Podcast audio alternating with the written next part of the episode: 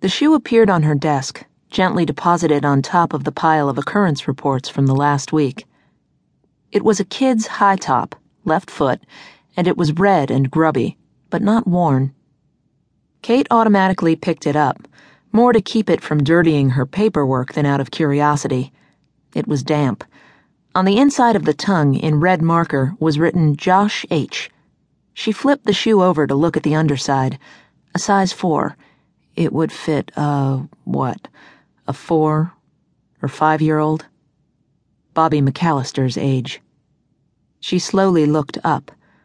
Marco Trepoli, youngest and newest member of the Mendenhall police force, and too handsome for his own good, smiled down at her. The morning sun gilded his tanned cheek and added a twinkle to his eye.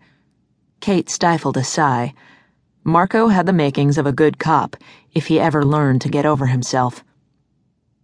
Whatever he'd been planning to say, he obviously thought better of it when he saw her raised eyebrow. The smile left his face. Guy just brought this in, he said seriously. Wants to talk to you. Where is Deputy Chief McKell? She was surprised Trepoli hadn't taken it to the DC first.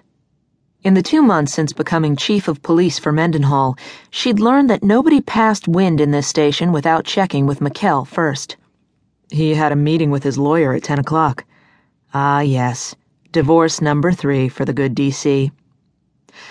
Constable Trepoli, said Kate, sitting back in her ergonomically designed chair, the one she had brought from home to save her aching back.